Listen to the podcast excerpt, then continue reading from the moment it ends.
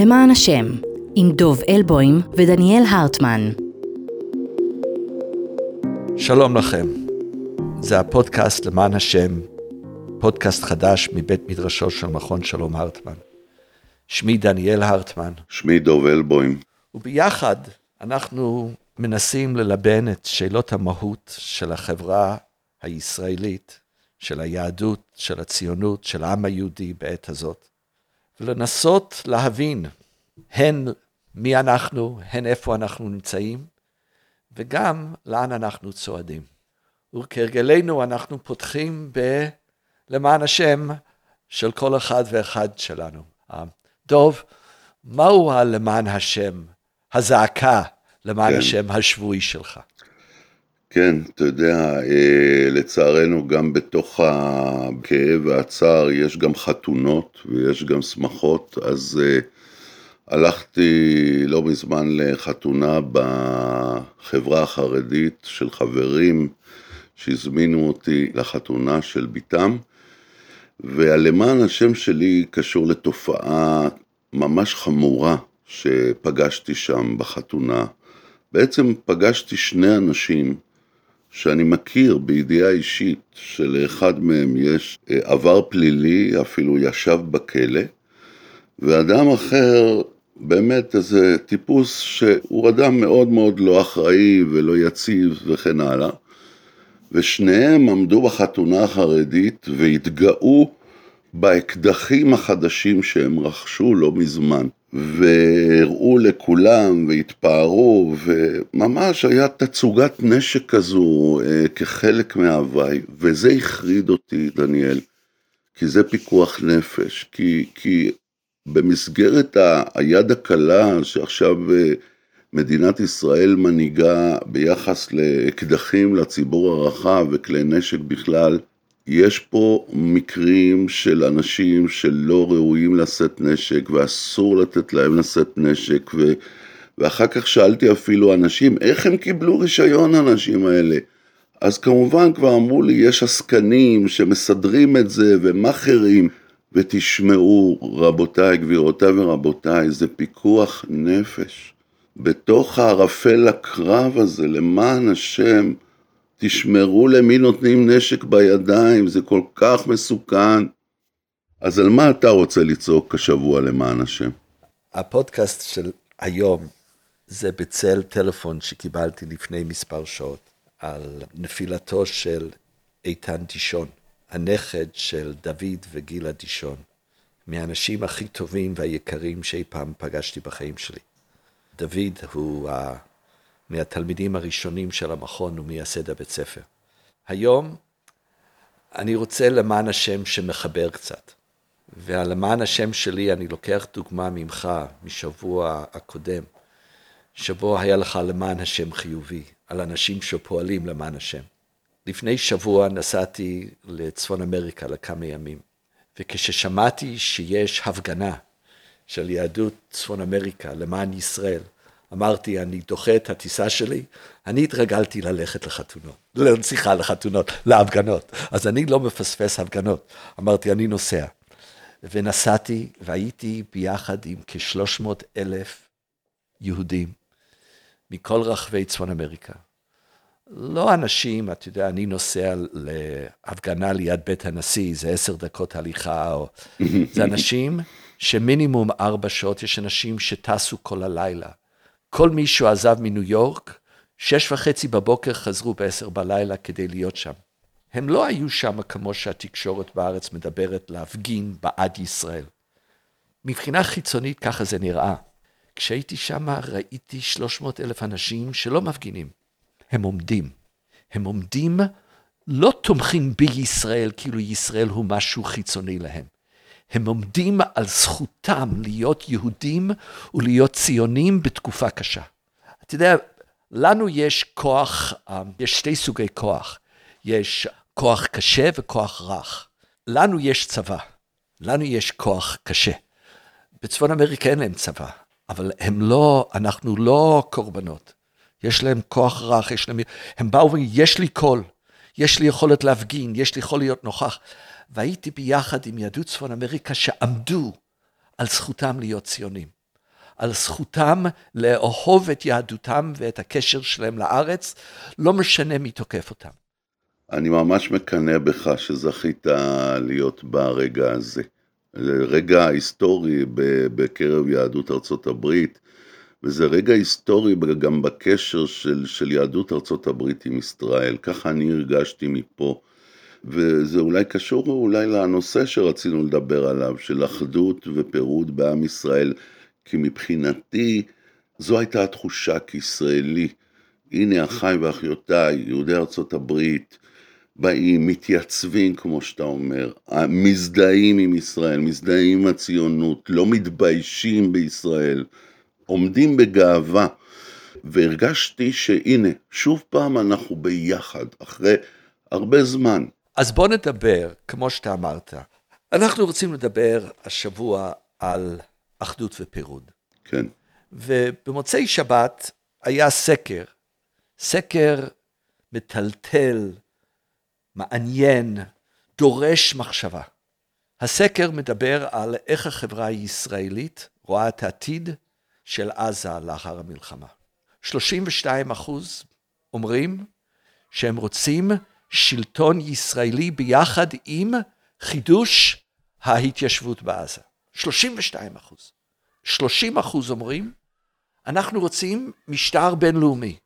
לא, אנחנו לא רוצים לטפל יותר, לא בעזה, לא בפלסטינים. העולם, אכפת לכם, אתם תטפלו. 14 אחוז אומרים, אנחנו רוצים שצה"ל יישאר. לא התיישבות צה"ל תשמור על הביטחון. 10 אחוז אומרים שרוצים שהביטחון יהיה בידיים של הרשות הפלסטינית. עכשיו, אנחנו התרגלנו בתקופה האחרונה לסוג פירוד שהביא לאחדות חדשה. הפירוד סביב המהפכה המשפטית הוביל ליצירה של גוש גדול, מימין, ממרכז ומשמאל. אמנם היה קצת פנטזיה שאין פירוד, אבל לפחות היה משהו שיצא מחוץ להגבלות של ימין, שמאל, קואליציה, אופוזיציה. היה 70 אחוז שדיברו, התחילו לדבר על קואליציה חדשה. עכשיו, כשיצאנו למלחמה, פתאום אין, אין שום מחלוקות. אתה יודע, הסיסמה הוא ביחד ננצח. כן. אף אחד לא, אל תדבר על פוליטיקה עכשיו, אף על פי שכולם מדברים על פוליטיקה, וכל פעם שבנימין נתניהו אומר, אני לא מדבר על פוליטיקה, אבל הוא כל הזמן אומר את המילה אני, אני, אני, אני, אני, כולם מדברים בפוליטיקה. אבל יש תחושה שלא עכשיו. ביחד ננצח. יש עכשיו רוב עצום שאומר, אני רוצה שינוי בהנהגה הישראלית. אבל הסטטיסטיקה הזאת אומרת שעם כל הביחד הזאת, מתחת, יש משהו שמתחיל לבצבץ. רואים, יש פה פערים. יש אפילו שוויון סטטיסטי, אבל יש משהו קורה פה שאנחנו צריכים להתחיל להתמודד איתו. אני לא הבנתי למה זה כל כך אה, מטלטל אותך. אתה לא חשבת שיהיו 30 אה, אחוז כמעט של אה, אנשים שרוצים המשך שליטה של צה"ל בעזה ואפילו הקמת יישובים חדשים שם? לא, זה לא תיארת לעצמך את זה? לא, אני חושב שזה גם לא נכון. הרי לא נתניהו, לא בנט, מי מדבר על חיזור התיישבות? זה אולי מבחינה פוליטית, זה חמישה אחוז, קבוצה מאוד קטנה של הציונות הדתית שרואה בהתנתקות העוול, החטא הקדמון שצריך לתקן אותו. אבל זה לא 32 אחוז. אז צריכים לפרש את זה, אבל בכל אופן רואים איזושהי פיצול. האם שוב ימין-שמאל חוזר לשיח שלנו? זו השאלה שרציתי לשאול אותך. אני לא חושב, אם אתה שואל אותי, איך שאני קורא את הנתונים, איך שאני קורא את הסקרים האחרונים, וממה שאני גם מרגיש בחברה הישראלית באופן ישיר, אני אה, רואה שבאמת העניין של אה, ימין-שמאל במובן הביטחוני, בשאלת האם לעשות שלום עם הפלסטינים, האם לתת להם מדינה, שזו בעצם השאלה הגדולה. אני חושב שבסוגיות האלה רוב הציבור בעצם איבד אמון בפרטנרים באופן מוחלט אפילו הייתי אומר, כולל באמת הדבר המביך הזה שראש הממשלה של הרשות הפלסטינית מכחיש את הטבח שהיה ו- ולא מביע שום גינוי, הציבור הישראלי איבד אמון לחלוטין בפרטנר הזה. ולכן אה, בשאלות האלה כבר לא תהיה מחלוקת, יהיו מחלוקת בשאלה מה כדאי לעשות מבחינה ביטחונית, אבל זה לא יהיה פירוד אה, חברתי אה, עמוק.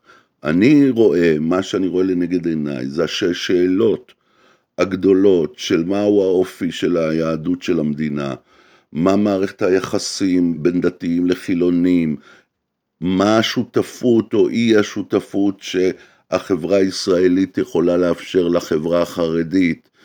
השאלות האלה יהיו בעצם השסע הגדול של החברה הישראלית, הוא כבר מתגלה עכשיו, לדעתי בשש אחרי המלחמה, יהיו בחירות אה, מן הסתם, ויש שינוי גדול במפה הפוליטית, אבל מעבר לזה, השאלות האלה יאיימו לקרוע את החברה הישראלית. וזה מאוד מטריד אותי, מאוד מטריד אותי. הביחד של המלחמה, הביחד לכאורה של השיח הפוליטי, הרצון לאיזושהי קואליציה רחבה, תדרוש מאיתנו למצוא ביחד גם בשאלות האלו. זה ידרוש בוודאי, השאלה אם נצליח, ואני רוצה להגיד לך משהו קצת בראייה מטה-היסטורית, דניאל, אתה מרשה לי רגע להסתכל על זה מהפרספקטיבה הרחבה. אנחנו בני ישראל, עם ישראל. בעצם סיפור יציאת מצרים זה היה ניסוי, מבחינת המקרא, ניסוי ראשוני, לקחת 12 שבטים עם אופי שונה, עם דעות שונות, עם מוצא שונה, עם רקע שונה, ולחבר אותם ביחד למין ישות אחת שנקראת ישראל. הניסוי הזה לא צלח כל כך לאורך הדורות. הוא, הוא שוב ושוב נכשל. ככה מספר לנו התנ"ך, ככה מספרים לנו גם ספרי ההיסטוריה. אתה, אתה צודק, מבית טוב. ראשון, טוב. בית שני. אנחנו מנסים עכשיו את אותו ניסוי שנכשל כל כך הרבה פעמים. ואנחנו לא יודעים לעשות את זה. דוב, כשאתה מדבר על השבטים, אני זוכר את ההיגד של משה רבינו, האחיכם יצאו למלחמה ואתם תישארו פה. בזמן מלחמה אנחנו כולנו מתאחדים. האתגר הגדול שלנו הוא בשש אחר המלחמה. ואחד הדאגות העמוקות שלי הוא שאחרי המלחמה יהיה קריאה לאחדות, אבל לא לאחדות שבו אנחנו ננסה למצוא פשרות הדדיות, שבו ננסה להגיד מהו השפה המשותף החדש לכולנו.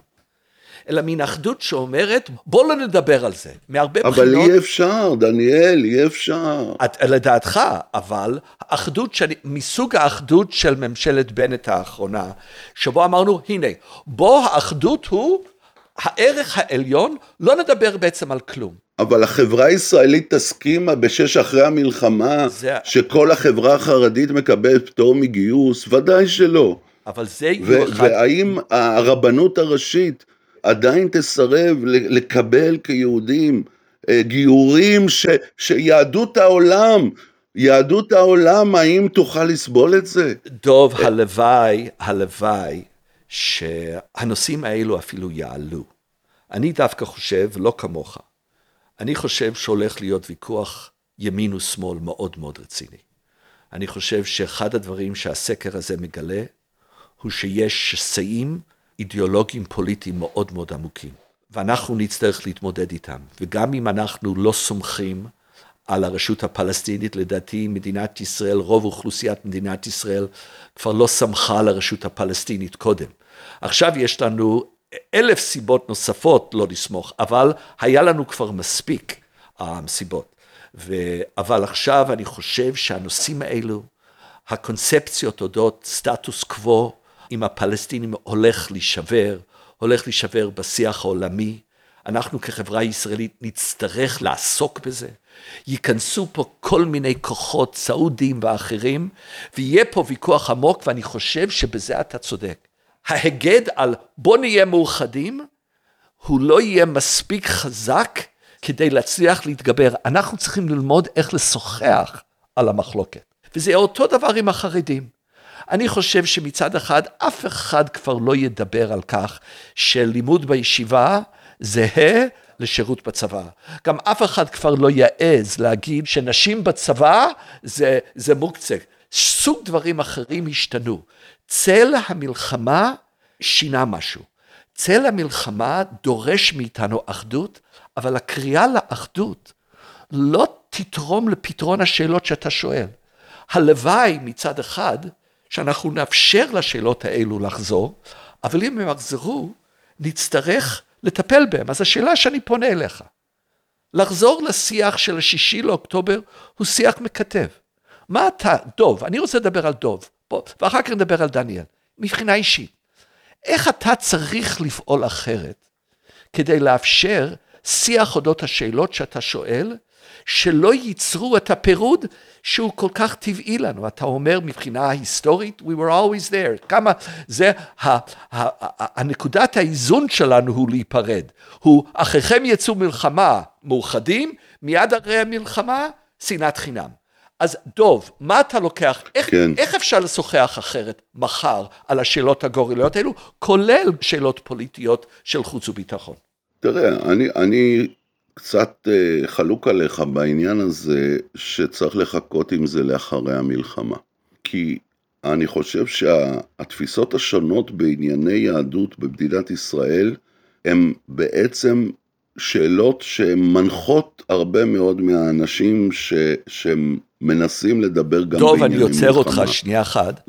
אתה לא חלוק על עצם העובדה שאנחנו מדברים על זה בפודקאסט, אני מסכים שצריך לדבר עכשיו. השאלה שלי כשזה קורה, okay. אוקיי. בין אם זה שש אחרי המלחמה או בין היום, היום, לא משנה לי, מה אתה, דוב אלבוים, לוקח על עצמך כתיקון שאומר, אני, אתה יודע, עזוב תיקון עולם. נתחיל בתיקון עצמי. אנחנו יודעים איך לשנוא אחד את השני, לא שנאת חינם, אלא שנאה בגלל סיבה. הנה, אתה מינית שאלות, אני מיניתי שאלות. החברה שלנו לא תהיה מאוחדת סביב האויב החיצוני לאורך זמן. איך אנחנו יכולים לדאוג שלא יהיה פירוד אידיאולוגי, בדיוק כמו שהיה בשנה הקודמת סביב המהפכה המשפטית? תראה, אני, אני הייתי רוצה כבר עכשיו, בזמן המלחמה, לייצר קבוצה, קבוצה שמורכבת אה, מחרדים, מדתיים לגווניהם, מחילונים, מאנשים מכמה שיותר אה, טווח פוליטי, חברתי, רחב, ולהעמיד בפניהם את השאלה הזו בדיוק שאתה שאלת, מתוך הבנה הדדית שאין לנו דרך אחרת ואין לנו ברירה ואנחנו חייבים עכשיו להיכנס לשיח לא כדי להתפשר, כמו שבאמת גם אתה אמרת קודם, אלא כדי לבנות איזשהו בסיס שיש בו הסכמה רחבה והוא הבסיס שממנו אנחנו מבקשים לצאת לשאלות הבאות, לוויכוחים הבאים, לדיונים הבאים. איזה הסכמה טוב, לפני דקה אמרת, איך יסכימו? ההיגד, איך אתה הולך מעבר לקריאה להסכמה? הרי אם אנחנו נבוא עם אותו אידיאולוגיות ובאותו צורה, מה זה להגיע להסכמה? איך אתה הולך מעבר? הרי יש עכשיו מאות קבוצות בחברה הישראלית, אבל אני חושב שהם לא יהיו פוריים, משום ששוב ניכנס לאותו, משהו צריך להשתנות דוב, ואני רוצה לדעת מה הולך להשתנות. תראה, אני חושב ש, שזה המפתח, כי אני רואה למשל מה עשו חכמי בית שני אחרי החורבן. כן, מה הפרויקט הגדול של העם היהודי אחרי החורבן? זה היה היצירה של המדרש, מדרשי ההלכה, מדרשי האגדה וכן הלאה. מה זה בעצם אומר כל המפעל הזה? זה אומר חווינו חורבן, חווינו שינוי מטלטל בתנאים ובאופן של החיים היהודיים והפוליטיים ממה שהורגלנו עד עכשיו, ועכשיו אנחנו לא יודעים מה לעשות, אז אנחנו פונים שוב למקורות שלנו ומנסים לשאוב מהם איזושהי השראה, איזושהי דרך אה, לקראת מה שצופה לנו העתיד. אני חושב, ואתה יודע שאני מדבר על זה כבר שנים, שמגילת העצמאות היא עדיין הבסיס המייסד של המדינה. ומגילת העצמאות, אני עדיין נאמן לה, גם אחרי המלחמה אני נאמן לה.